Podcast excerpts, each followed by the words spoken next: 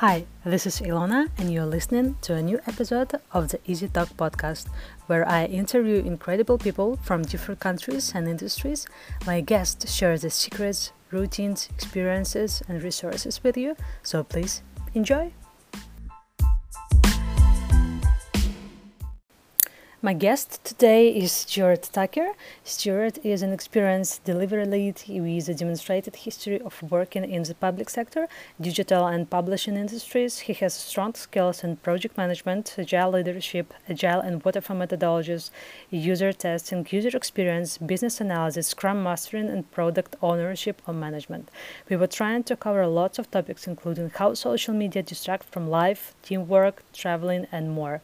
Please enjoy the conversation with Stuart Tucker. Stu, welcome to the podcast. Hello, hello. so I'm really happy that we can talk today, and I'm really very excited because this is the first uh, episode of my podcast where I talk in English. So thank you for taking your time. No problem. Really, uh, really, really good to be here. Thank you. Sure. I uh, want to tell you that I remember when I came back from England, uh, when we spent some time together in the business trip, I was really excited and happy because my long nurtured dream to visit London and in general England uh, like came true and also I was impressed a bit by people because they were really very open and I was thinking and remembering and telling my family about our trip from the office to the railway station when you actually saved me and I didn't miss the train from Bristol to London. and I remember that we, while we were driving from office to the railway station, uh, we uh, find out that we listened to one podcast, the Tim Ferriss Show, that we know such persons as DHH, Jocko Willink, that in general we were on the same page, and I was really impressed by that. It was, it's really cool when uh, people from different countries can be on the same page and talk about uh, some yeah, it's really cool because I remember, um, yeah, like Tim Ferriss and Jocko, uh, Jocko podcast. Yeah, I was, I never, I listened to quite a few podcasts, but I never met anybody who. I don't often, don't often talk about what people listen to with podcasts. Like you know, everybody says the same ones, but yeah, mm-hmm. it was mm-hmm. really, um, it was really great to hear somebody, just just anybody really, let alone from a different country, listening to the same ones. So that was really cool. Yeah. Uh, today, I'm sure we will cover, uh, cover a lot of topics, but if you don't mind, I would like to start from your childhood. Could you please share with us where were you born? Where did you spend your childhood? What memories? What bright memories do you remember? Yeah, sure. So um, I grew up, well, I was born in a place called Worcester, which is uh, kind of in the, in the Midlands in the United Kingdom. Uh, when I was pretty young, I moved to a place called Hereford, Mm. Um, so I spent the first sort of 12, 13 years of my life. I mean, Hereford's very near to Worcester, so they're quite um, small cities in the UK. So you know, not, not very big population there at all. Uh, to us, my, my overriding memories of my childhood are just really happy memories. Like I had a really like, loving family. Um, you know, could, couldn't couldn't have asked for you know, anything more from my, my parents. Me and my sister, we had a, we had a great upbringing. Um, to be honest, most of my childhood, I just remember as being outdoors. Uh, we had like a, we had like a big field outside the house we had in Hereford when I was about 6 mm-hmm. Right outside our house was um, a big, massive field. Me and friends from school, or my dad and my sister, would just be out there all the time playing football, playing cricket, uh, playing playing anything, just just like larking around really. Um, so that that was just really really happy. I, I, remember we had a lot of really nice holidays. so uh, when I when I got to about I can't remember how old I was now, but I must have been about six or seven. We went on a plane for the first time. So mm. we managed. We're really fortunate that we managed to, you know, get away on holiday you know, to, to, a foreign country, which was really really fun. As again, as, as a kid, you can imagine like swimming in swimming pools, taking part in all the games on holiday. That was amazing.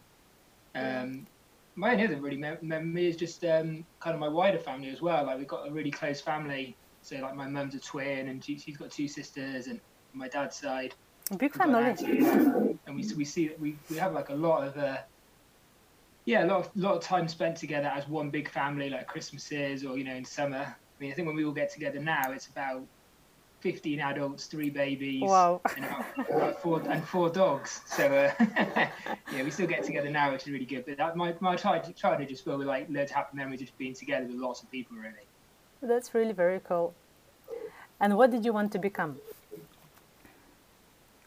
Well, I always, I don't know, I always, I like, the, like the boring answer is like, you know, like, oh, I want to be a footballer. Um, but like in a more like serious job, I really like, um, even when I was still quite a bit older, I wanted to, I really wanted to be like a fireman. There's, there's like a TV show in the UK called Fireman Sam. It's just like a child. It's just, I, I used to love that. Um, and I remember always being quite interested in being a, being a fireman. But I didn't, I didn't, the, about the most serious I ever got is we had like work experience when I was a bit older. And I did, I was going to do work experience at a fireplace. hmm But then the fire, the fire people went on strike uh, over some pay rows, so I ended up not, not doing work experience there. Um, I, I, yeah, nothing more adventurous than you know some sort of sports related thing. I remember um, I always quite liked space. hmm Um, when when I was really when we were about ooh, when I was 11, we were really really lucky, and we went to Florida hmm and we went to the space station there, which was amazing. Cool, cool. And um, we went. I mean, again, like that's the sort of thing I mean about happy Child memories. We, we, you know, I was very, very fortunate to be able to obviously do things like that. Um, so I think fo- footballer, cricket player, astronaut, fireman. You know, I, I maybe a bit difficult to do them all at the same time. As all boys, actually. Fireman, football. Thanks. I uh, was looking through a CV in LinkedIn and I found out that you graduated from the Nottingham Trent University and you have a bachelor's degree in human geography. What is human geography? What is human geography? So, um, geography. Uh, to geography, there's um, you got kind of geography of the land, for example, like uh, rivers, uh, mountains, uh, topography. Um, some people say rocks, but you know, kind of Mhm. how, how rivers form in the land and how, how that then dictates the landscape around the rivers. So Mm. that's physical. That's physical geography. And Mhm. then human geography is everything to do with geography that um, impacts people or humans. So, Mm. for example, um, population, population movement, um, Mm. e- economic geography. You know, why why do some areas in a country or a city have poorer sections of the community and richer sections of the community? Um, you know, how does how does the the, econ- the economy or the how do politics maybe impact geography? Ah, Um, if if a if a dictator comes to rise in a country and everybody wants to leave and they leave, how does that then impact the geography of that country and then the geography of another country? So you think if a load of people, um, especially like say refugees, you think a load of people suddenly move to another area, Mm. get in country to another area, all of a sudden they bring like infrastructure and, and physical things with them mhm. that impact the land. Uh, same, same like in the UK at the moment. You know, we're building a lot of houses because the population's rising so quickly. That means more houses need to be built, which means more green land is being built on. So you, you can have opinions on whether that's good or bad. Um, but you know, the study of human geography is studying the impact of those things on the wider landscape and the wider geography Mhm. of the world. This is really very interesting. And uh, did you use your knowledges of, of human geography after the university? Um, yeah, that, that's what, that question gets asked a lot. Every, I had an interview for a job not, not long ago, and um, somebody asked me a question about that and said, "How did that relate to the job I was applying for?" And to be honest, the answer is, I, I don't, I have never, I've never used it afterwards in a very direct way. In other words, nobody's ever said, like, you've got a human geography degree, so this job's for you. Mhm. Uh, but I have, I have used aspects of it a lot. Um, I used to work for Bristol Council, which is a government organisation um, in the UK where I live, hmm and a, a lot of the work I did there uh, was actually like geography related, or had aspects of geography within it. Um, so you know, we, we, we were dealing with some of the most vulnerable people in the UK. They, they- they had a number of offices set up across the city Mm. In kind of strategic locations, serving those some of those communities where um, we call it like government housing had been built in uh, more densely, and kind of some of the reasons for that were um, you know, geography related. Um, there was we did we did something at university called the cycle of poverty, which is the idea that uh, if you're born into a poor household, um, you don't get the best education, um, and Mhm. then you don't get as good qualifications, and you're not kind of able to achieve as much in the world in terms of wealth. And then you have a child, and then that child's born into a, um, a poor household, and then the cycle repeats. So I, I saw I saw that a lot. I mean, I mean also bad bad educa- education doesn't necessarily mean like stupid or that like the parents didn't try and give them the best education. It just means that those. I mean, this is what human geography is. Just if you're born into a poor household, you're just less likely to have a good education than if you're born into a wealthy household. Um, so I, I've used aspects of it a lot. Like I use I use that aspect. I understood a lot of um, concepts like that in my job when I worked for the council. Um, and um, for example, the, the first kind of job I got at the council, where I ended up staying for seven years, uh, having a degree really helped me get that job. You know, I've had I've had other jobs where it said you know um, educated to a degree is beneficial, so I've used it in a way there. Mm-hmm. Um, yeah, I think it's mainly sometimes it's been in my understanding of, of people, which kind of is where I've ended up working. Yeah, it's really very important. Uh, thank you. But how did you decide to go to human geography when you wanted to be a firefighter?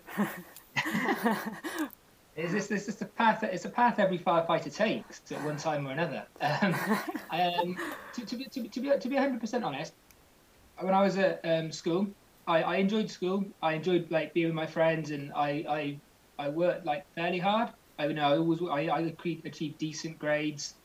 Um, however, I had no like burning passion. Like I really enjoyed like sport, but I really didn't enjoy ironically, I enjoy it more now. But at the time, all I wanted to do was like play sport. So as you get uh, progress through school in the UK, sport becomes more theory based. Mm-hmm. So you know, instead of doing 100% just playing sport, you suddenly are having to do the theory. You know, the mechanics of the body, Mm. the muscles in the body, and I really didn't enjoy that at the time. So I, I pretty much dropped. Um, we call it PE in England, physical education. I dropped that um, and I did enjoy geography because I think I, as I look back now, I think because I enjoyed the people aspect. I also enjoyed history. Mm. Again, I think because of the people aspect. Um, but I could only do one in my school, so I had to choose one or the other. In the end, I chose geography. And then when I was going to university, I, I, I must say my decision was not made on anything more than just what do I actually enjoy. And I, I, I wanted to go to university, and I needed to do a subject. So I just at the time thought, well, I enjoy geography. I think I'm okay at it. Like I can get a decent grade in it if I work hard. And, and that was as big as it was. So it was not part of one big grand plan. Um, it was it was just I wanted to go to university, and I enjoyed I enjoyed the subject. Thank you for such an honest answer. Uh, I remember uh, that you told me that you travel around the world for six months, Yes. and I really want you to share this experience with our listeners. And what country did you visit, and what you memorized the most from that trip? Yeah, so the great um, great thing about that trip was I always wanted to like travel, but I was never never like kind of had the opportunity or never quite. Um, I never really made it happen, you know. Yeah, to be honest, um, Mhm. I did a couple of years' work, and I met um, Kat, who's now my wife, um, and we we she she went travelling first, so I met her, and then about three about three months after I met her, she went travelling herself for six months. Which Mm. you can make your own joke about, you know, she went travelling for six months because she just met me, but she then came back and she was going to go again, and I I kind of suggested that I just tag along with her. Hmm. um, so we we went together. Ooh, must be like eight years ago now. We went to Thailand, Mhm. Cambodia, Vietnam, and Singapore in Asia. So that was great. Uh, then Australia and New Zealand, and then we went on to Canada and America, where we both got family. So um, Asia was amazing. It was really, it was really, really different. I, ne- I never really been anywhere um, at that time. I mentioned earlier, like I've been on some foreign holidays in a in a, in a nice hotel with a swimming pool, and mum and dad were paying for drinks. You know, that, was, that that was really nice. But obviously, when we went to Asia and do this trip, it was obviously my own money, and I was with Kat. But um, Asia was just really different. It was, it was such an interesting place for culture. It was it was so different to like the Western world. Um, you had like the clash of the appealing, like because obviously we're a bit on the kind of traveller's trail with Mhm. people like you know, marketing things to us, and we're staying in all the Mm. places where all the other travellers go. You, know, you, end, you end up going about you know thousands of miles around the world to bump into somebody who lives in Bristol, and staying and hanging out with them. Obviously, you can hang out with them in Bristol if you want. Um, but yeah, in, in, Asia it was just really interesting. So when we went to Thailand, and we went down to two of the islands down there. Vietnam, we saw about five or six places. We went on like an amazing boat trip to a place called Halong Bay, Halong Bay. which is at the very top of Vietnam, where they've got all these kind of giant islands. Uh, kind of, you, you, kind of go on a boat trip navigating through the islands. That was, you know, kind of once in a lifetime experience. Mm-hmm. Uh, Cambodia was just a really, really poor place. A really nice. The, the people in all those places you know, people are people, like, you know, at the end of the day, and the people were really nice, but it was a very poor place in Cambodia. We saw the temples at Angkor Wat that have been there for sort of thousands of years, so that was really interesting to see those structures that had been built still standing so many years later. And then went to Singapore, and Singapore was far more like a Western world. You know, far, far more. It's really, I remember just being really, really clean, clean and mm. hot. That's my memory of Singapore. And they've, they've got some really crazy infrastructure there. So they've got this hotel. It's like kind of three buildings, like mm. three big skyscrapers, and on the top of this, on the skyscrapers, is just a giant cruise ship. So you look up at the sky and you just see this giant boat, and you cool. just think, fair, fair enough. You know, it's, it's like being at, being at a theme park. Uh, so that was Asia, Australia, and New Zealand um, we were in Australia and New Zealand for about eight nine weeks, I think. Australia was really uh, obviously Australia and New Zealand speak English, which was mm. which that was one big thing in Asia actually. The, the lack of people who spoke English. It wasn't it wasn't like um, it wasn't just that most people didn't speak it. Most people didn't speak it at all. So how did you communicate? I'm sorry to interrupt. Well, you just you just well you just you just you just go back to basics really. You have to you have to do good old preparation, like have a map and follow mm. a map, which. Mm-hmm obviously love geography. I love a good map. Um, the, the, we were on the we were on the bus in Thailand one time, and I remember not being sure where we're getting off. So you just have to look, yeah. um, and you have to just get by. You miss your stop, you just walk back. Um, so yeah, he was really just so just so noticeable in Asia. It's only when you when we left Asia actually we realised how little English people spoke. So obviously I went to Australia, and New Zealand, and everybody speaks English. Um, yeah, Australia, New Zealand was great. Um, went around Sydney, Brisbane, Melbourne, mm. kind of in between, like chilling out on the beaches there. We went surfing there, which was which was great. Like it's so, so good to be able to do that in Australia. I did it. We obviously went out for a few nights out, saw the sights in Sydney, Mel- Sydney, mm. Melbourne, and Brisbane, and you know, just just just chilled out really in between. So it was great to get there. New Zealand, we went on a like an organised bus trip. Mm-hmm. So we had um, that we went around an island with a load of other travellers. That was great. We had some really good nights out. Did like fun activities there. So I remember did like whitewater rafting, did a oh. skydive oh, in, in, a cool, place called cool. Taupo, and it was um, amazing. Um, I think when, you, when I look back on the video, I look like I'm about to be sick when I'm going out and the plane. that, that, was just an amazing experience. We did like a, a go karting style thing downhill. That was a lot mm. of fun yeah, it was just just a lot of good fun basically on, on, on certainly in that, that leg of the tour. Like New Zealand, New Zealand just amazing place. But we got um, we ended up getting stuck in New Zealand because of uh, volcanic ash. Mm-hmm. There was volcanic ash, I think, in Colombia or Chile.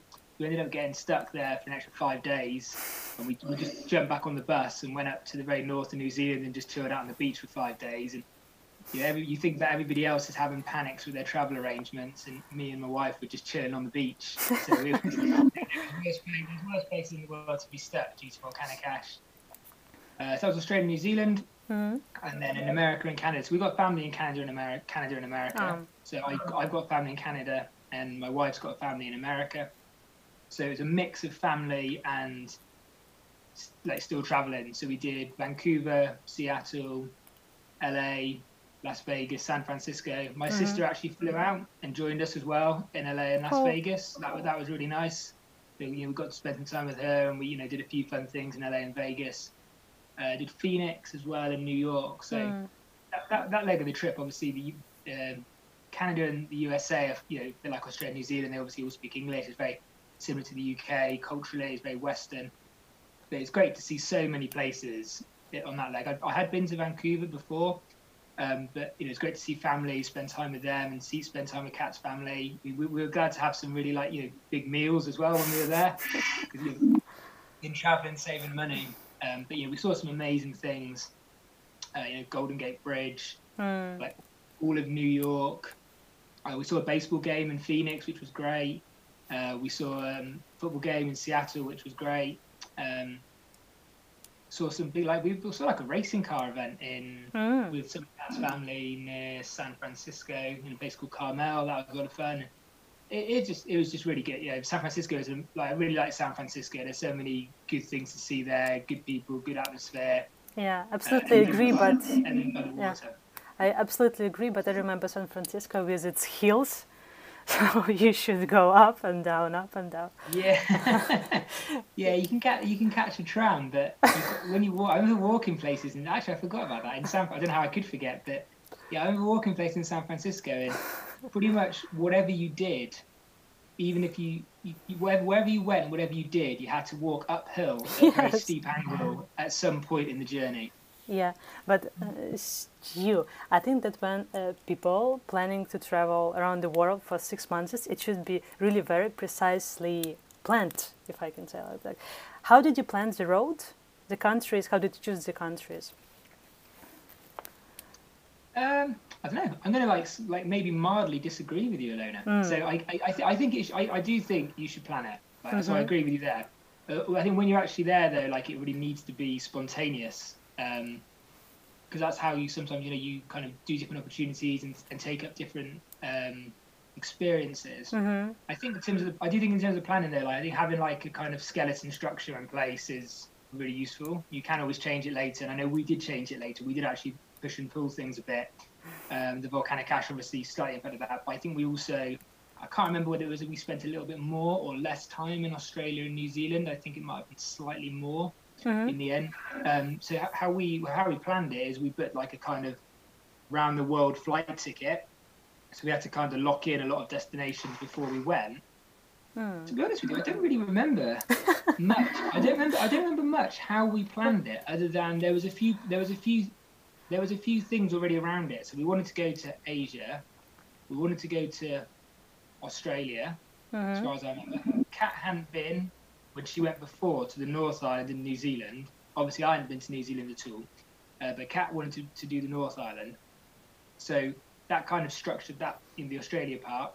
Um, Kat had also done the top of Australia, Mm-hmm. and I, want, I wanted to do more like Sydney, Melbourne, and you know, Kat wanted to do that too. So that was you know, because she'd already done the, the north part of Australia. And then in America, I think we, we largely based it around kind of family and um, that route down the west coast of America, of America you know, including Canada, where Vancouver's up the very west coast of Canada. Um, we kind of just decided to hop through family, and we Mhm. thought it'd be really cool just to end it in New York, just last place. I think I think the Asia part again. I, I don't really remember too much about actually how we decided what to do. Mm-hmm. Um, it's it's a pretty well travelled, you know, like lots of people who go traveling to Asia go to Thailand, Cambodia, Vietnam. Some people go to like China, uh, China and Laos as well. I think I think to be honest, we may have organised it. I, like I said, I don't remember 100, percent but I've got a feeling we might have also organised it in terms of just time. You know, what can what can we achieve in Mm. 50 days in in Asia, you know, allowing for some stops and some trips, and you know, you don't want to be rushed through everywhere. You might want to stay somewhere a couple of days, and you don't want to be on the move all the time. So I think we just said let's let's let's do the places where we're going kind of properly and have some decent time there. We can always change later, rather than trying to cram every single country in the world into just six months. I'm really happy you tell it. So thank you. Uh, what I wanted to ask you more about travel is uh, how did you choose the hotels? Uh, could you share any life hacks? So we uh, we used just kind of uh, the internet. It's a different time, I guess, as well. The internet was. I remember smartphones were only just um, kind of coming in. I remember a couple of people we met traveling had smartphones, Mm. and it seemed you were kind of like, "Oh, that must that must be expensive." Um, so they're only really just just coming in onto the market. Obviously, everybody's got one now.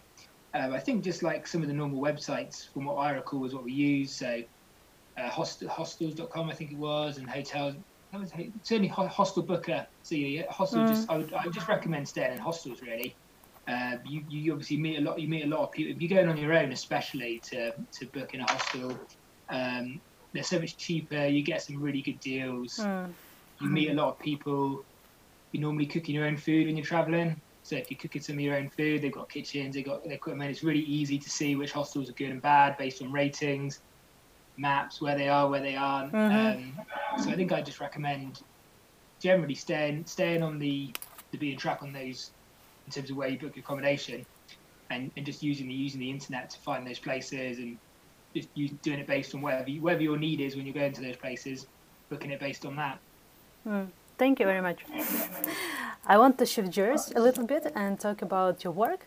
You already mentioned that you've been working in Bristol City Council for seven years, and I saw that you made a really good career there. You were you was working there as a business analyst, then you were promoted to product owner, as far as I could see. Yes. I would like to ask you about this experience and about experience of working as a product owner. What uh, is the most important when you're working in the team? How do you think? Uh, what are so the yeah, main well, principles for a team to work effectively? Yeah, sure. so, um, yeah, as you said, I was um, yeah product owner at Bristol Council a few years ago now. Um, the, the, the, council's big goal at the time was to save money. We mm-hmm. had we had like um, there was a lot of cuts to council services um, in the UK during that. Well, there still are, but during that period in particular. So I was working in a software development team to build to build items, uh, build like transactional web forms and information to go mm. on the mm. council's website. So we had a team of software developers who built those tools, and I was a product owner representing various services within the council. I think in terms of working well with a team, I think from, from like a product owner angle, it's being really clear with what the requirements are, um, I think one of the biggest lessons I've tried to, certainly in my career, I've learned is often it's what you don't want can be like clearer than what you do want. So I, I, remember a little example with the developer ones where we had to produce like the answer to a to a question that we a user would ask would be a number. So he said, "How many decimal points do you want after the number?" So I think the I think the answer was like um, two and he said, well, what happens if somebody puts in a thousand? I said, let them put in a thousand. He said, okay, what happens if someone puts in a million? And I, then I then I realised where he was going with his question, and I was like, look, I don't I don't want people to be able to put in a million characters. I don't want them to be able to put in a thousand characters. Let them put in up to ten characters. Then he said, why if somebody wants to put in eleven? I said, if they want to put in 11, they can give me a phone call. I'm more than happy to discuss why they want to give us an 11 decimal place character on this web form because you know, it, would, it was just unreal. People weren't likely to ever give us that. So I think what you don't want, as well as what you do want, can be really helpful. I mean, you can cut down a lot of work. I mean, one of the, the big things, certainly in software development, is cutting down on the amount of work. So mm-hmm. the more work that you can do that doesn't need to be done. In other words, maximize. I think maximize the amount of work not done is the way to get a load of things done. So you can strip back a whole load of requirements and deliver just the absolute minimum, like MVP, minimum viable product.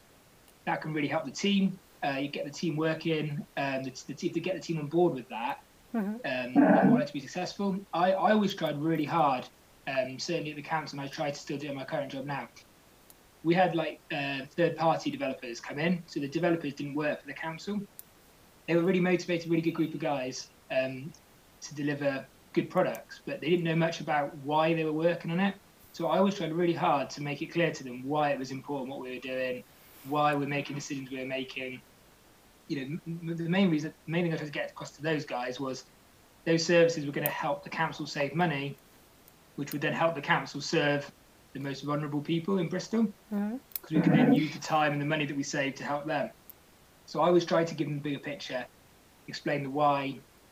And the, the other thing that ended up being successful, but I don't know how much of a part I really played in it, was that the team became very good at like self-organizing.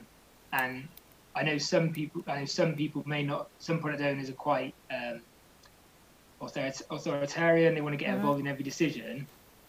I tried to let the team have a little bit of rope from my angle, and if they were happy to organise themselves in certain ways, I, I, didn't feel the need to say this person must work on this and this person must work on that. If, as long as they were going to deliver what I wanted or was, was you know re- re- requiring, it was up to them who delivered which bits of it in a way that suited them. So I think that was really important for kind of the team as well. Thanks for this answer. I remember when we were working together.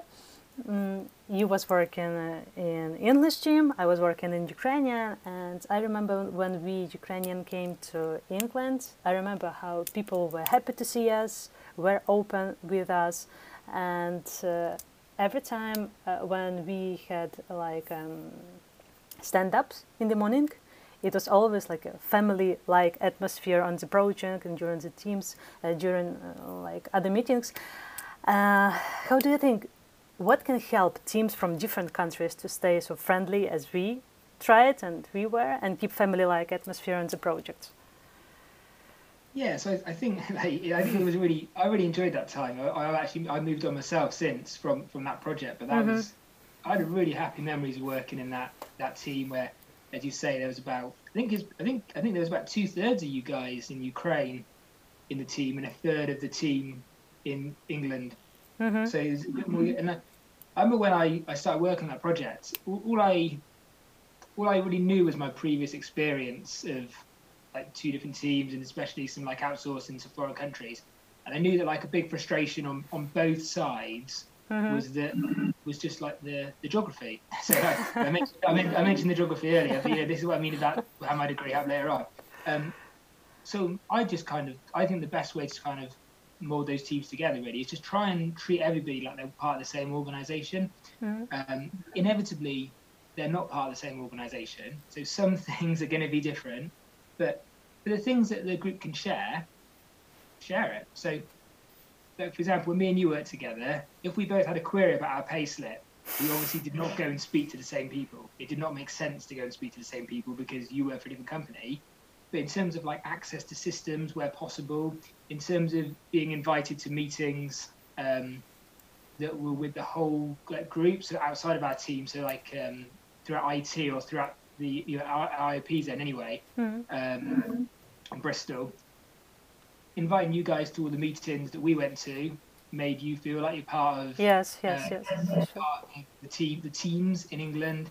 Um, made, you know, then also it's not just the team, but then other people see you as being part of the same organisation as well. And especially that project, there was a lot of working between different people and different teams. Mm-hmm. Um, if you if you guys if you, if your faces weren't known, then I think that would have been really would be more difficult, you know, to make contact. Fortunately, technology helps as well.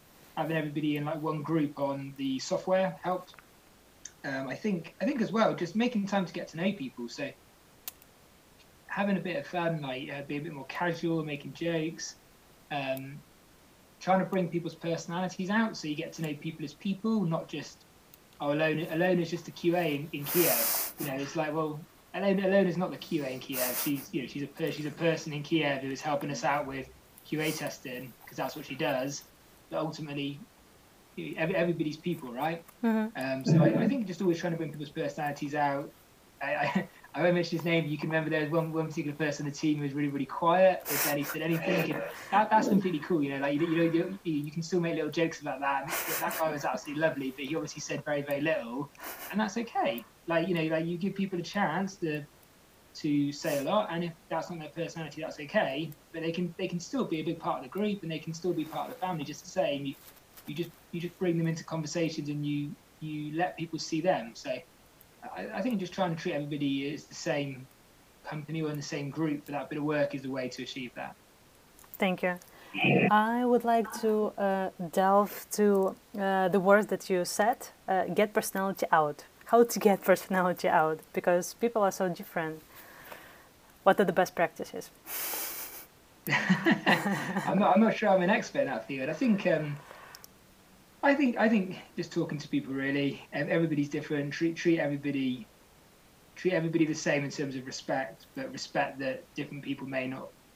Fortunately, where I work now, there's a big drive for culture and uh, something called psychological safety, which is letting people feel comfortable mm. in challenging things, but also maybe in not challenging things. Maybe if they don't want to challenge, they shouldn't have to. So some people ultimately do come to work just to pick up a paycheck. Some people are incredibly highly motivated, career driven. They work seven days a week, 24 7. Mm-hmm. Yeah, that, that's not for everybody. You know, so you know, respecting people. I, I think just including people all the time, Mm. trying to make uh, teams and workplaces and people's personalities, trying to make things fun where possible, tailoring people's interests, talking about things that, that those people want to talk about is another thing. You know, just we, we can all talk about the things we enjoy, but you know what what makes them tick? What's their situation? You know, where do they live? Where's their where's their where's their family? What family have they got? Um, and just just asking questions to them and just trying to bring out a little bit from them. You know, things that we all care about. You know, family, loved ones. I think just, talking to those people is, is the way to bring out their personalities and just trying to include them as much as they want to be included. Thank you, Stu. I know that you've been working as a corporate trainer as well, and your responsibilities were really very interesting. And one of the responsibility was delivering best practice in what projects are risk management, stakeholder management, agile project management, project charters. What was the challenges from that position for you? Uh, so, so that's on my CV on my LinkedIn, but Yeah. actually I do once a year. So I've done it uh, three times now, I think. So three times a year, three once a year. hmm Um, so I should have already done it this year, but unfortunately it's been cancelled due to the lockdown. But it will be later in the year. Um, I go and deliver just some training to. I work in publishing, and um, there's like a big publishing umbrella um, where uh, people come. They, they put on training throughout the year, and they have like guest guest trainers. So I'm one of the guest trainers from within Mm. the industry. I've, I've done it with a couple of different people who've been. I've learned a lot from delivering the training with them on presentation, training, preparation. Uh, the, the guy did it with the. I think the challenge for me was. I had done training before, and I, I hadn't I hadn't actually ever done project management training, even though I'd worked in project management for a long Mhm. time. So initially, it was kind of I was, it was I was also only ever I've only, I've only I've only ever been supporting the training. So the training has normally been led by somebody and me supporting them. But in the first couple of times, it was kind of just finding my finding groove with the role of the supporter, you know, the supporter, Mm. and kind of bouncing off the person I was training with. Um, I think one thing I learned from, from the second time was preparation. I did prepare, and I, I was my preparation was fine. You know, I, I did more than enough to get through the training and deliver a good session. But the guy I did the training with, he'd re- we sent some surveys out beforehand, and said to people, you know, what are their experiences, what are their frustrations, what are they, you know, to try and gauge where the group was at. So I'd wrote cou- uh, eight, on a piece of A4, I'd wrote a summary of those responses. The guy I did the training with, who was leading the training, he must have wrote three or four pages of A4 all Wow. about responses in detail. And at first, I was like, I remember turning up in the morning, I've got my coffee, and I'm thinking, "Phew, this this guy's like done an outrageous amount of preparation for those surveys. There wasn't much in there. Like, like what's he going to get out of four pages of notes? But in the whole day, he kept referring back to it, and he Mm. would say, "Oh, Alona, you mentioned in your in your survey about this, know, and it would be relevant to what the group was doing at the time." And what, what was what I learned a lot from, from that as well is that just delivering the training is not um, speaking, engaging with people, you know, questions and answers. Actually, you can question the group as well to manage the room, and him doing that made a really big difference to the day. And what, what I learned from that was training is also about managing the crowd, but you can make the the audience or the the training participants they can actually lead the day in other ways and lead mm-hmm. the group, and that's mm-hmm. because that's why that's why he done all that preparation, so that when it when something came up, he could spend 10, 15 minutes talking to the group about something that one particular participant was interested in, and make it relevant. So that that for me was a big learning lesson. In terms of, in terms of challenges, I don't I don't think I was I was quite comfortable doing the training itself because I'd done training before, so I, I didn't find it too difficult in that respect. But I learned there's a big difference between delivering good training and delivering kind of excellent, great training. Thank you. Thank you for your answers. I uh, also remember when we were uh, talking, um, you once told me that when we were working on the same project, you told me if somebody tell you to work more than eight hours, then do this. If you don't want it, and blah blah blah. Uh, we were talking about overtiming, and as far as I know, you are not voting for overtime, though you have a lot of uh, duties and a lot of work, and you work from, for example, 9 till 4 p.m. After 4, 4 p.m., you go home, and in general, you like manage to do everything you should. I want to talk more about overtime and what do you think about it? Because in Ukraine, in general, in IT sphere, people uh, would vote for overtime and would say that it's a good practice. Yeah. So, so what's quite interesting there is is you said that I used to work nine till four. Uh, approximately, approximately. No, no. So no, no, no. It's just interesting because I guess like what you didn't see is I actually started at seven from mm-hmm. home and did like normally an hour to an hour and a half's work before I came in. Uh-huh. Then I. Um, no, so all, all, the only reason I bring that up is because sometimes you don't see what people are doing and working, and that can be another another reason with overtime where I, I, I, I, what I think is everybody should have a good work-life balance. So mm. I, I, don't think it's healthy for people regularly to work really long hours and not get the balance of home life, spend mm. time with like family, friends, doing things they enjoy. So that's that's the first thing. I think to be fair, in, in the when we worked together, I was I was only ever keen that people had the choice. So if people want to do overtime, and um, like you say, people would. It's interesting. You said there in, in Ukraine, you think people would vote for overtime. Do mm-hmm. you think that's because of the money, or uh, like why do you think people? Why do you think people want to do overtime in Ukraine? I don't know because they think that it's from my experience and what I think. I think that uh, they think that it's cool that they show they they they work more like they show customer that they work more and they're very cool, something like that. Yeah. So, so I think that's I think that's fair enough, and I think I think if people are happy to do that, then then I would I would really encourage that. Mm-hmm. However, I was I was really keen that it was not something that was expected. So, it, you know, it's not fair to just if people keep working longer, be like, ah, that's great. Mm-hmm. You know, like that's really good. They're the best. They work they work twice as many hours as they should.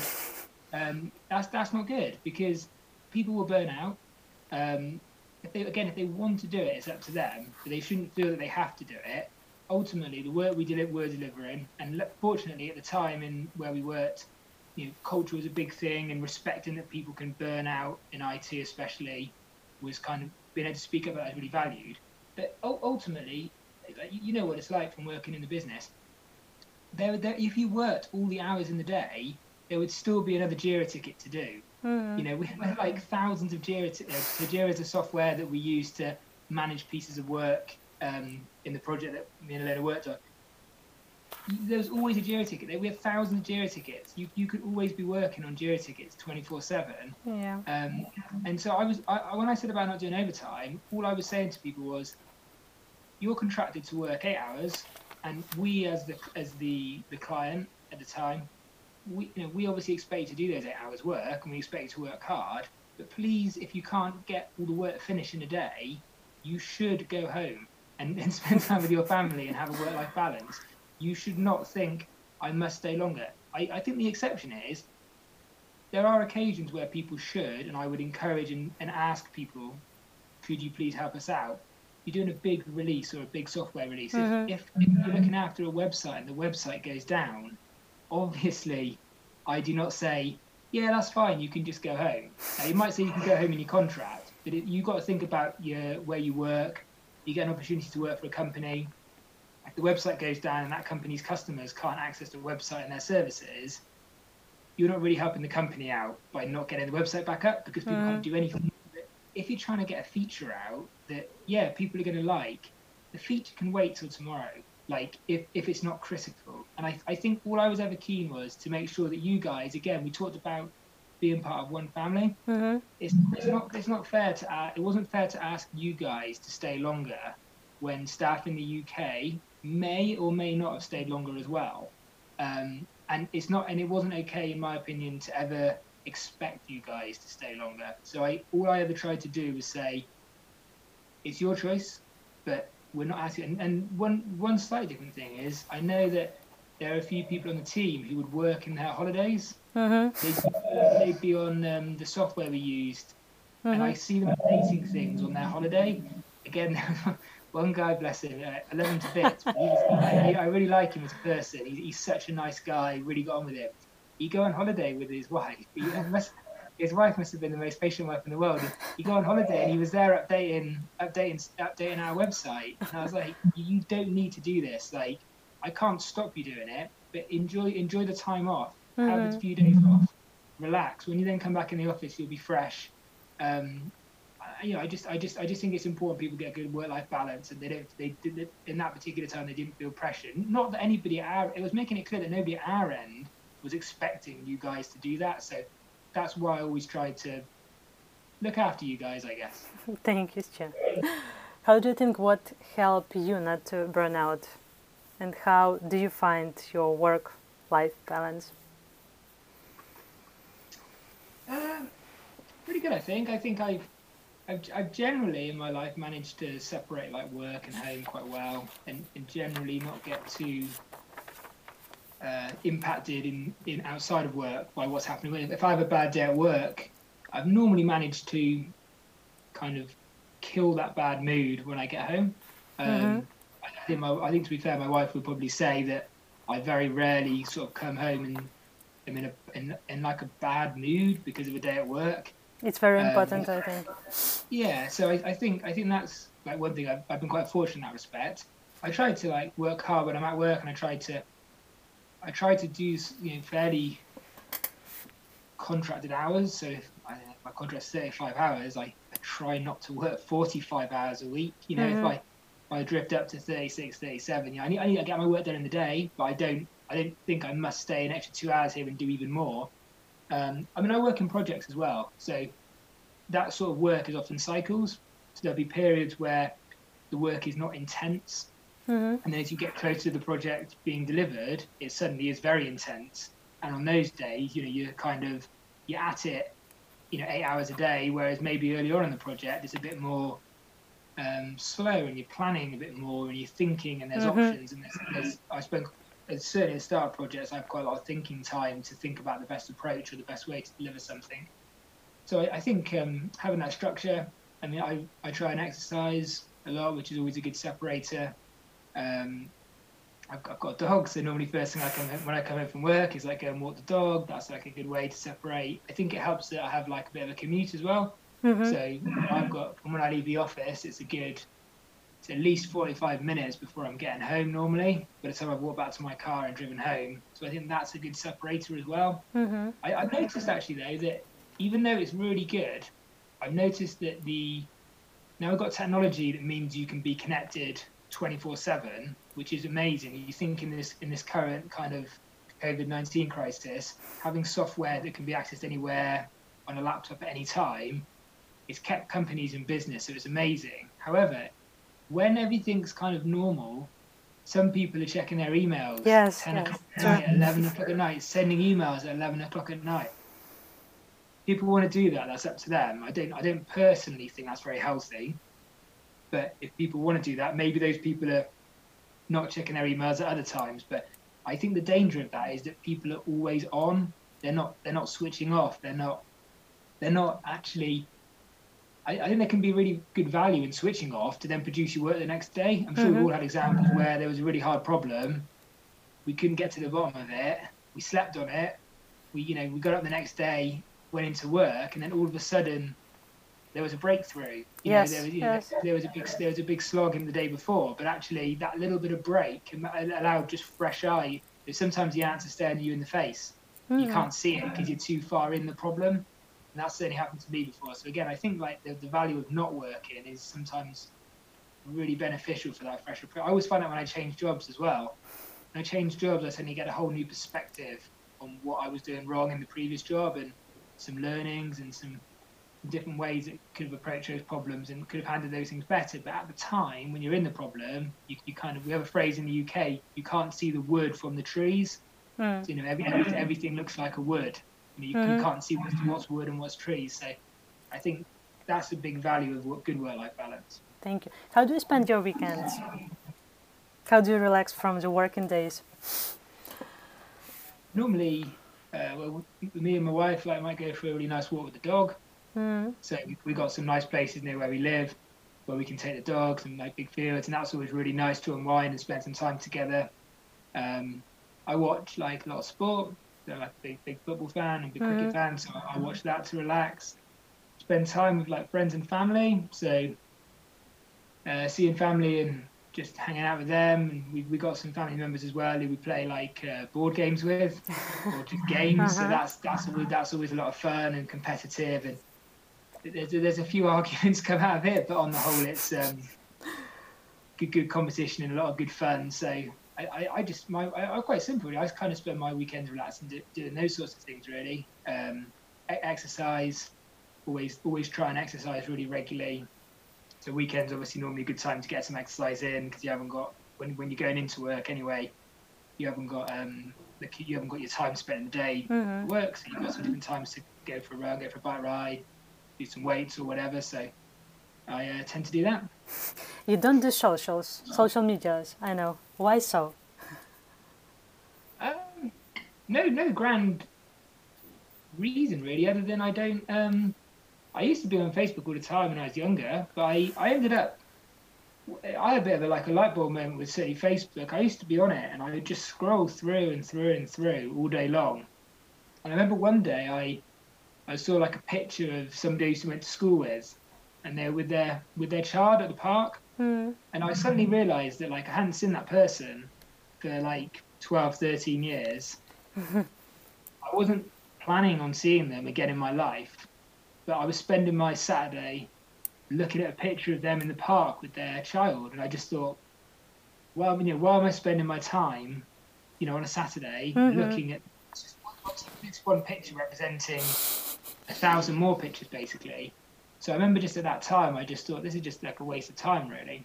So I still do have Facebook, and um, every now and again I might go on it for a reason. Like um, some people maybe message me on there, but it's very rare that I go on there. To be honest, I maybe go on there once. I doubt I even go on there once a month. Um, I've never really. I did have a Twitter account a long time ago, but I never was ever really on it too much. Um, I do go on Twitter sometimes, not as a user, like Mm. maybe to read something about the news or to, to to to look at something news related on there. But I, I, I think, to be honest, generally, I, I don't go on social media because I don't really feel very comfortable, one, putting things out myself. Um, personally, I, I, don't, I, I don't have anything against people who do, by the way. I don't, I don't think of them and think, oh, like, what are they doing wasting their time on there? But I, I, I have, certainly more recent years, I've thought quite a lot about like kind of time spent. And um, I think some of those software, those pieces of software have, are designed to keep people addicted. They're um, they're kind of swipe swipe down to refresh. Mm-hmm. Like it's on so many things now. Like it's on email, it's on um, social media, it can be on like work items now as well. I think what what um, doing some reading about and being interested in that sort of thing is that's actually the same um, trigger as like a fruit machine in Vegas at the casino. So when you pull down Mm. on the um, or press the button, it's the same principle. You you swipe down, you don't know what you're going to get. It's a lottery, and it, it kind of feeds on people's addiction. That's why those platforms are so successful with users. So, just personally, I don't go on there very much, and I don't have a presence on there because I I, I just think it's a it's a big way to waste a lot of time. Mm-hmm. ul- ulti- Ultimately, ultimately. Thank you for mentioning this. Stu, I appreciate your time and respect your time. And now I would like to jump to nine questions that I usually ask my guests. And the first one uh, What kind of thing does a person have to do during his life? Yeah, so I think um, I think I I think I just keep this answer really simple, which is I, I don't think anybody has to do anything in Mm. terms of you know I'm not going to say everybody should go travel the world or Mm-hmm. everybody should you know quit their job and start a company or you know or you know, you know set out your wildest ambitions and set everything to. I Mhm. don't think people should do that. I think people should do a few things. I think they should work hard, so they should try and make every day count. You know, generally it's, it's you're not going to succeed all the time, but you know try try and work hard at whatever you do. I think people should prioritize. So I think they should, if they want to do something, prioritize making it happen or forget about it for a bit and stop spending time kind of thinking about doing it and either do it or focus on something else. Not not because like kind of put up or shut up, but just because like, life's too short to kind of plan the whole time and not do things. So plan something else maybe. Um, prioritizing the same way about looking after loved ones, friends, and family. Like you, you can't get you can't get back time. So you know if you, you know, go and spend that day with somebody, go and go and hang out with your friends and family because you, you can't get days back. You you've only got what days we have left. So I think I think prioritize in that respect. And finally, just enjoy yourself. I think I think again, life's too short to kind of be miserable Mhm. generally. Um, and what I mean what I mean by that is not about people who've got like depression, but I mean try and do things that you will enjoy. Thank you. Because everybody enjoys different things, so find out what you enjoy and, just try and do those things as much as possible. Thanks. What is your favorite quote? Do you have one? I've got a few. I've got a few. Oh, so cool. I got I, I I don't know how, how many do you want? Uh, how many do you have? okay, so here's a few. Up to you. So I like the um, the Michael Jordan quote. So I, I saw this. I watched the Last Dance recently, and it reminded me of this quote I'd seen a long, long time ago. hmm So it's, the quote is something like this: It's like I've missed more than you know, you know, ten thousand shots in his in my career. I've lost like hundreds of games. I've been trusted to take the game-winning shot, and I failed over and over again. That's why I succeed. Mm. So it's kind of saying someone like Michael Jordan, Michael Jordan just an example, but you, you've got people who they look really successful, but actually that, that success is all because of failure. You have to keep failing to be successful because you have to keep trying. The day you stop trying is the day you do fail, because after that you can't succeed. So I think that's one. I think um, the other thing I like is there's a there's a quote from a guy called Mark Twain Mm. who says, um, "It's not what you know that hurts you; it's what you know for sure that just ain't so." Ah, So in other cool. words, you know, the, nice. the thing the thing that you know, don't don't think that you what you know is the truth. So Mhm. when, that's when you really get hurt, or when things really come left field and hit you like a car crash because you thought something was one way and it was another. So you know, be open, you know, be be adaptable to change. Um, I like it. There's a, a, a film called Moneyball and a book called Moneyball that I really like, and um, it's all about like changing culture and changing it in sport context, but it's a bit wider than that. And um, the lead character in that says the first guy through the wall always gets a bloody nose.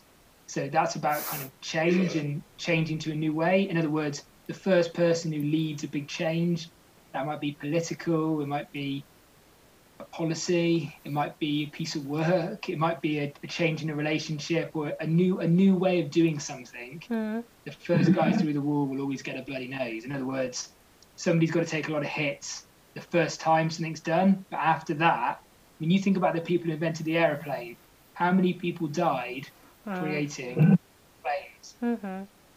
People with a lot of bloody noses. But then look what has now been achieved because of that. So it's just reminding yourself if you're one of those first guys, you're gonna, take a few knocks. So there's those are a few quotes I like. I will remember the last one, but they're all very cool. Uh, the next question is: If you were sent to a desert island, what would you do? Uh, I think I'd probably read a lot. Uh, Read? so I, I, don't know. I don't, know how I don't know how lit, how how literal do you want this question to be? Because I think if if I take a very literal answer, I think um, I would probably get some sort of systems in place to rescue.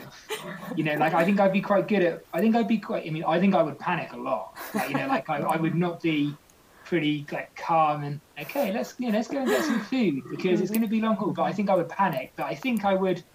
I think I would be fairly good at at least trying to get rescued, um, getting some systems in place. I think like if I was stuck there forever, once those systems are set up, I think um, I think I'd probably just read a lot or keep fit, or alternatively just I, I don't know really. I think I, I think I would just be very bored, but I would I would try and keep busy. I think I think I would just read and exercise a lot because those are two things I really enjoy doing. Um, I might I might try and make a raft at some point, and uh, maybe think oh, I'm gonna gonna try and I'm gonna either drown or or uh, be successful trying. But I think um, yeah, I think I would cope okay. I, I don't. No, sorry, I don't think I would cope very well in desert island. I, I like to keep busy and do things. I think I'd get bored very, very quickly. Thank you, Stu. Do you have any favorite documentaries? Yeah, quite. Like, so I watch. I, I like documentaries. I like. Um, so a few sport ones. I watched recently. I mentioned The Last Dance. Mhm. There's a really, really good documentary about high-level sport called The Test, which is about the Australian cricket team. Was a test? It's called The Test. Uh-huh. If you don't like cricket, you probably won't like it. But if you like cricket, you'll like. If you like, if you like top-level sport, you'll like it. hmm Um, it's really interesting about the kind of building a team and building a team culture and fighting back through adversity, um, even if that team is Australia. Um, there's a documentary called Senna, which is about a Formula One driver called Ayrton Senna, which is Mm. amazing. Such, such a focused person and worked incredibly hard, kind of win at all costs mentality. So that was that was really interesting. Uh, there's one about drugs on sport as well, Icarus. It's about a guy who he wants to see if he can win an amateur cycling race by Mhm. taking drugs. hmm Turns into what he uncovers trying to get the drugs. So he uncovers a big operation um, by by doing this challenge. The Mm. documentary is very quick. The documentary is not about his amateur cycling. It's about where he's getting the drugs from and what who they're supplying drugs to. So that's great. There's a couple of great climbing ones about um, called the Dawn Wall. There's a couple of people trying to conquer a, a mountain in uh, America. In America, in, Mhm. um, in um, Yosemite, and Free Solo. I don't know if you've seen that one. Guy free climbs up. Guy called Alex Honnold free climbs with no ropes up a rock Uh-huh. face. and he's thousands of feet off the ground with no ropes. So I felt pretty sick watching that, but I had to keep watching it. and then last two really were Mhm. uh, the Great Hack, which is one that's come out in the UK, which is all about. I mean, I mentioned social media before. hmm It's all about how Facebook, Twitter, um, company called Cambridge Analytica um, use people's Facebook profiles Mm, and like Twitter profiles and tar- target adverts at them based on their Facebook likes. So Mhm. if, if I like, I don't know, if I like a certain particular area or subject, they would target me with certain adverts and then target somebody else in another area with a different advert to try and nudge them to vote a certain way. So that was really that was a really good one. So I think that was another one that I really enjoyed and something something I just found really interesting because I think those sorts of things are only going to get worse if we can't put some sort of structures in place to disrupt. I think it's really bad, basically, that all the kind of political debate now on things like Twitter is reduced to like, you know 240 characters, however many characters it is. Yeah, you see the rise of politicians who communicate on Twitter and they just say what they want to say, and it's normally something very angry, and it's to the point. There's no context. You can't really have a debate about it, so Mhm. it just becomes truth, and it just it just winds people up, which no, normally is quite funny. But when it's kind of really important things, then you know we're talking about like the way countries are run or the way you know the world deals with say climate change. It's not good enough to just say you know climate change climate change is rubbish it doesn't exist. It's okay to have that opinion, but just to put that out on Twitter in 240 characters, there's no context. And and I think sometimes actually good messages are lost. In the other way, it's easy for people to just argue back in 240 characters. So I think I think that's something I'm quite interested in, and I think is, is going to be quite important for kind of society over the next 10, 20, 30 years. What do you think as the three most important body exercises every, person should do? So I think the, th- the first one is just any exercise people enjoy. So I think hmm. if you, certainly with sports, you enjoy playing basketball or um, weightlifting or whatever, whatever, whatever that sport is. If, if you enjoy it, if you enjoy going to the gym, if you enjoy going for a massive run every day, you enjoy it. Like don't worry about whether it's what you should be doing or shouldn't. be. Sometimes you hear people talk themselves out of exercise because they say things like, "Well, I'm not sure about that exercise. I, I want to put on muscle or I want to lose weight." And it's like, yeah, but if you don't do anything, Hmm. then you won't do that. So don't don't worry about building up muscle when you're trying to lose weight. Just do some exercise because by the time you get to the point where muscle starts to impact your weight, you'll have done a lot of exercise and you'll have lost a lot of weight. So I think to do something you enjoy and do something because I think it's really healthy to do exercise and it's good for like not just the body, but I think it's really good for people's like mental health as well. In terms of more specific, uh, rowing's really good. So Mm. we've got a rowing machine, and during this kind of lockdown period, I've been rowing a lot, sort of five, sort of four or five days out of seven. Rowing's really good because it just engages so many muscles. So Yeah. Arms, legs, cardio, so um, core as well. So it's really good for that. Uh, you've done a good, you've done good workout if you do 20, 30 minutes on the rowing machine. And then finally, just um, press ups or push ups. Again, Mhm. engages the whole body, strength. And what's really good about uh, press ups is you can see progress. So even if you can't do any, just do one. Do one the next day, do one the next day, do one the next day?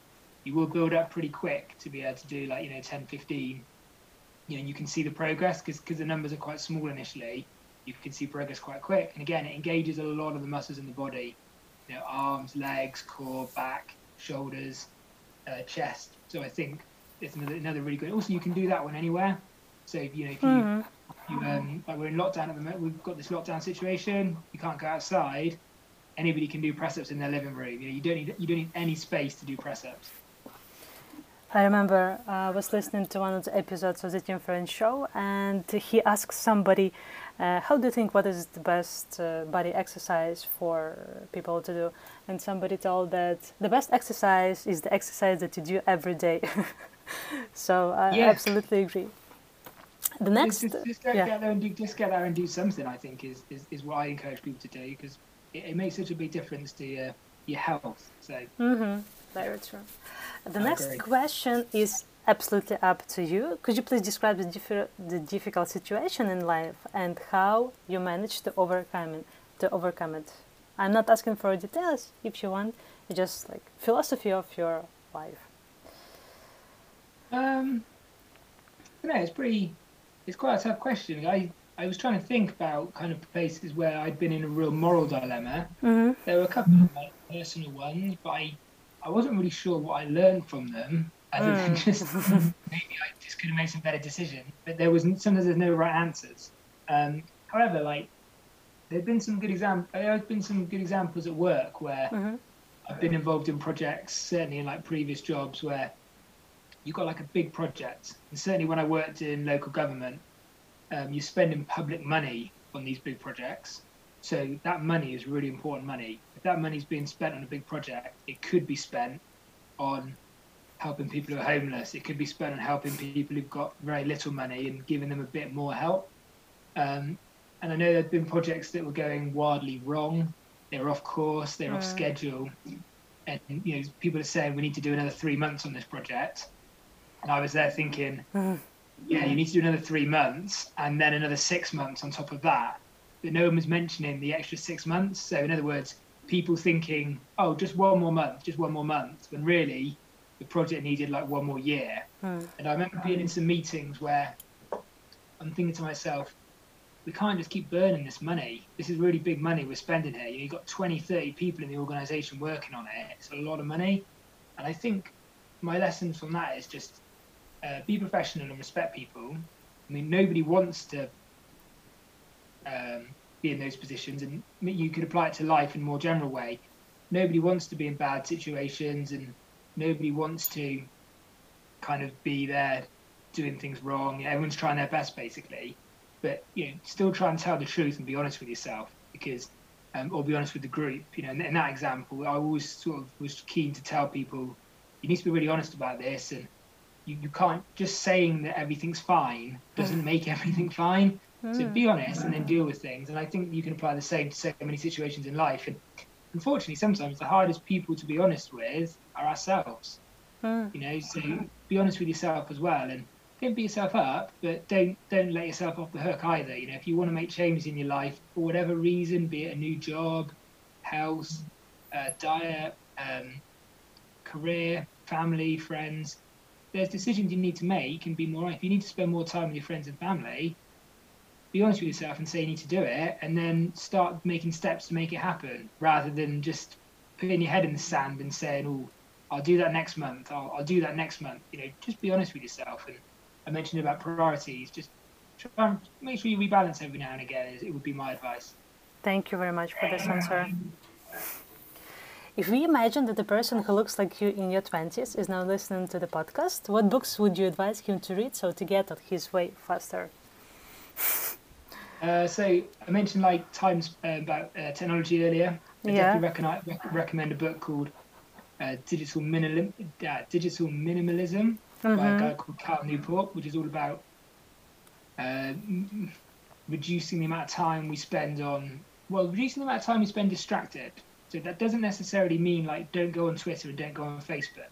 But what it means is go on those things for set times Mhm. you know schedule those schedule the time you go on those because i think the, I, I i i'm not anti like social media but i i think when you just when you just do it because you're bored you kill so much time that you could spend doing other things Mhm. um, and don't get me wrong like i'm an offender as well so this does not mean that like you know I, I don't spend time on my phone i spend too much time on my phone but i'm always trying to reduce that time so I recommend that, especially in this day and age where I think people who are growing up now have only ever really known a world of social media and smartphones.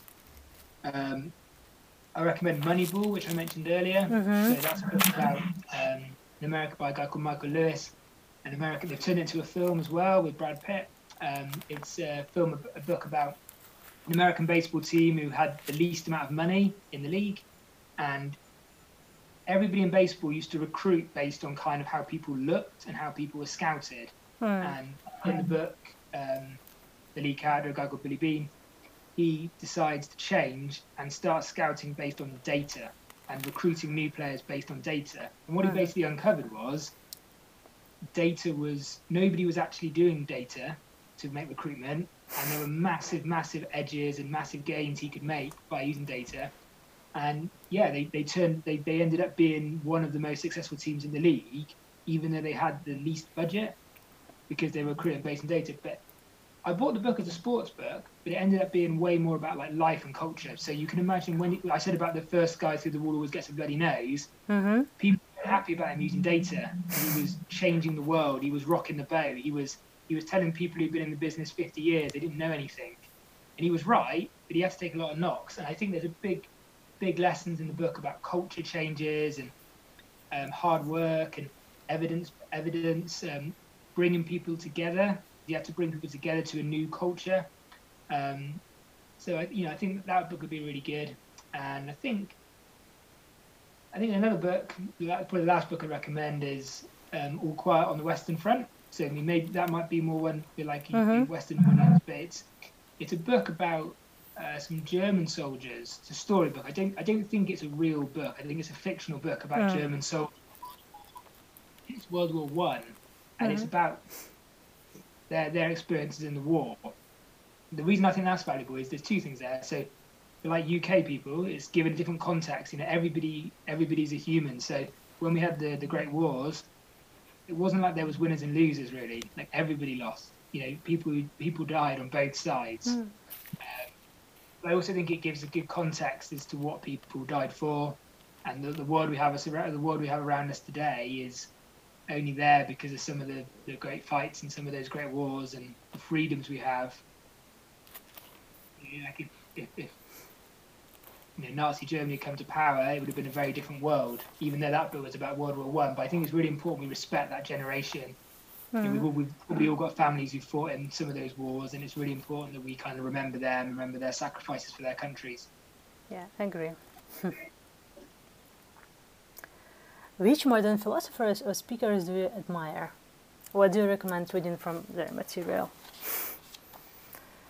Yeah, I don't know about about philosophers. I Uh-huh. I think I respect I think I respect people who like achieving big things. So I, I, I find people like Elon Musk and Jeff Mhm. Bezos like really fascinating. Like Elon Musk especially. I've done I've read quite a lot about Elon Musk and um, me and my wife watched the SpaceX launch yesterday. Ah, yeah, We yeah, yeah. And WhatsApp, which was amazing. Um, I think I think what I find interesting about those people, I'm not sure I would get on very well with these those people if I if I, I mean talk about overtime, I think those people are working more than 24 hours. Um, but I think what I find amazing is you see they're, they're doing things that no one's done and they're thinking things in different ways. They're trying to achieve massive goals. So like people like Elon Musk are trying to put people on Mars. Mhm. So that is like a crazy idea. I really like that um, those people do things that people say they can't do. So, you know, somebody says to you, like, Elon Musk says he's going to you know, build a rocket and make, make a rocket, and people say you can't do that. You know, you you, NASA make rockets. You'll never be able to do it. And he says, "Oh, no worries." And then he goes and does it. You know, he, back, he backs it up by actually going and doing it. So I I really like that mentality. I think it's a great way to think. I think there's a big a big thing about thinking big and about what you're trying to get to, and then working back from that, rather than thinking about this is how the world is now. How do we adapt the current world to get to where we want to go? There's a, there's a good there's a good lesson in sometimes forgetting what you know now. Hmm. I mentioned earlier, it's not what you know that hurts you, It's not what you don't know that hurts you. It's what you know for sure that just ain't so. So he, he's built his own rocket and he's doing like amazing things for humanity in terms of achievements. Um, so I really admire that. Um, so I think probably someone like him, or like I said, Jeff Bezos, who's Mhm. obviously built Amazon up to, to be an incredible company. Yeah. Steve, Steve Jobs is another example. I read a, a biography on him that was really interesting. Again, he just thought really differently about the world, um, and I think I, I think just can learn so many lessons from them about work ethic, thinking, big picture, determination, adversity, you know, all Mhm. those things. So, and also, like we say, Elon Musk, he's he's trying to build other things as well, like um, Tesla to you know, be more green. Yeah. You know, I, I think again, no people said he can never build an electric car that people would buy. He, he's just gone and done it. So great. So I think I think that's probably some people I would admire or think it would be, it would be good for people to look at their philosophy and take some lessons where they can. Thank you. And the last question How do you spend your morning? Do you have a morning routine? I do. I think mine's pretty simple. I think I think um, there's also a difference between what I plan to do and what ends up happening. I, I, I do try to get up when my alarm goes off, but I sometimes do, do fail. Um, I, I get up. I, what, what I do think is get up early. Is what I do. Is I, I don't try and I don't lie in. I used to lie in all the time, but um, certainly when I'm working, I get up early. I can get the dog walked. We've got a dog. Um, I can go to work, and I actually enjoy the commute. So I, I quite enjoy that kind of like me time, traveling in. I got like a cup of coffee, got the radio on. Like I actually enjoy that time of the day. Um, it's like a little bit of my own time. First thing I do when I get up is I try and do like two minutes worth of press ups Mm-hmm. to get my blood pumping, and it's also like right straight away then. You know, I've, I've done 40 press ups, done. You know, like I've, I've achieved that in a day before I've even left, you before I've even gone downstairs. I've got 40, 40 press ups done. So I think that's like quite good psychologically, and it gets the blood pumping so you wake up quicker. Um, I think as well, like if you get up early and get to work early, you're kind of set for the day. Um, it's quieter. You can get more done in the morning. I mean, I would not get up as early as you. I remember when you and your, you. I remember speaking to you and your colleague. You hadn't been to Bristol before, and I remember chatting to you in the cafe. Mm-hmm.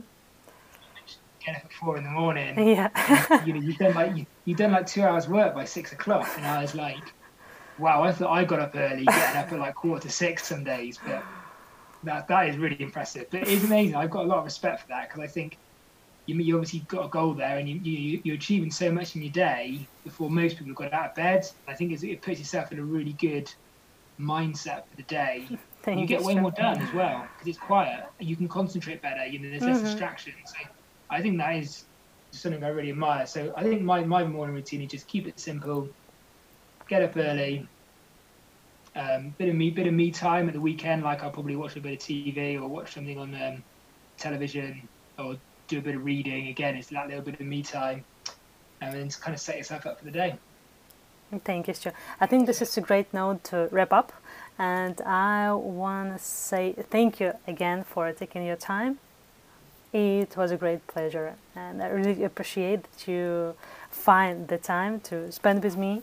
And I'm pretty sure that a lot of people will find something very useful today.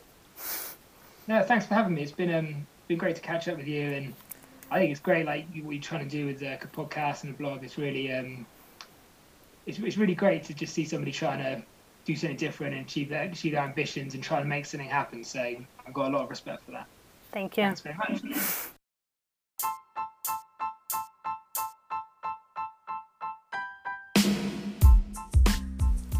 You were listening to the IzziTok podcast. I really hope you enjoyed today's interview as much as I did.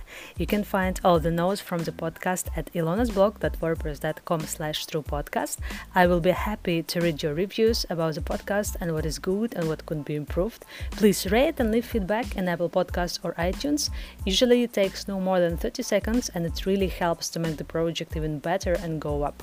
You can find all the updates on Ilona's blog and IzziTok podcast on the Facebook page Ilona's blog as well as on Instagram, where I signed as Ilona underscore blog.